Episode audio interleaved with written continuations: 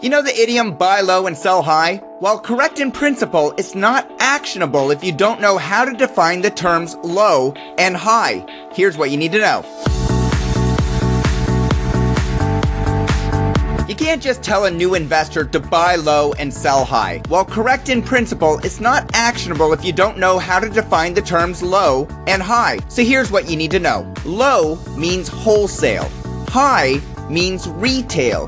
Let me give you an example. If I try to sell my 2014 Toyota Highlander, KellyBlueBook.com will quote me a trade-in value to a car dealer of about $24,000. Yet, if I search listings of cars for sale, I can find the same 2014 Toyota Highlander selling for about $33,000. Here's the difference. If I sell my used Highlander to a dealer for a trade-in on a new car, they're going to be buying it at wholesale value, in this case around $24,000. Wholesale is what a retailer pays in order to then sell it for a higher price to an end user. When I sell to the person who needs the car, they're going to be buying it at retail value. In this case, $33,000. Retail is the price paid by an end user. I can take my Highlander to any dealership and get that $24,000 wholesale price. But when I sell for the $33,000 retail price, I have to wait for the right buyer who wants the color and options my vehicle has. Here's another example. If you ever watch those house flipping shows on HGTV, you'll inevitably hear of a listing that just came on the market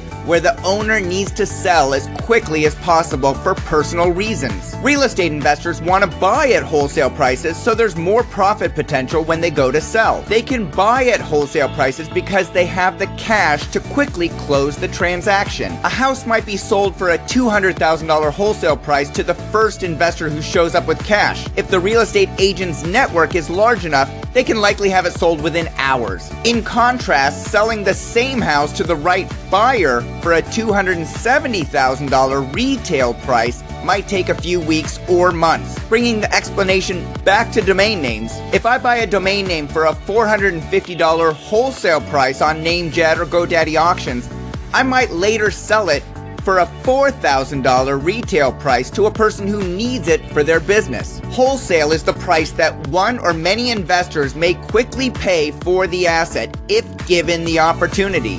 Multiple car dealers, multiple home investors, multiple domain name investors. They'll all pay around the same wholesale value. Retail is the price that the person who needs the product will pay for their personal or business use. You'll have to wait longer to find the right buyer who will pay that retail price. Buying a domain name at its true wholesale value should always be low risk to an investor because they should be able to liquidate the asset on a marketplace or to another investor at any time for within 10 to 20%. If they can't, they likely didn't buy it at its true wholesale value or they don't have access to a large enough network. If you're not sure how to determine wholesale and retail pricing or you don't have a large enough network to verify wholesale prices, DN Academy is where you want to start. DN Academy is the trusted training provider of Uniregistry and Payoneer Escrow and has helped hundreds of real investors make real profits. Send an email to me at michael at dnacademy.com and reference this video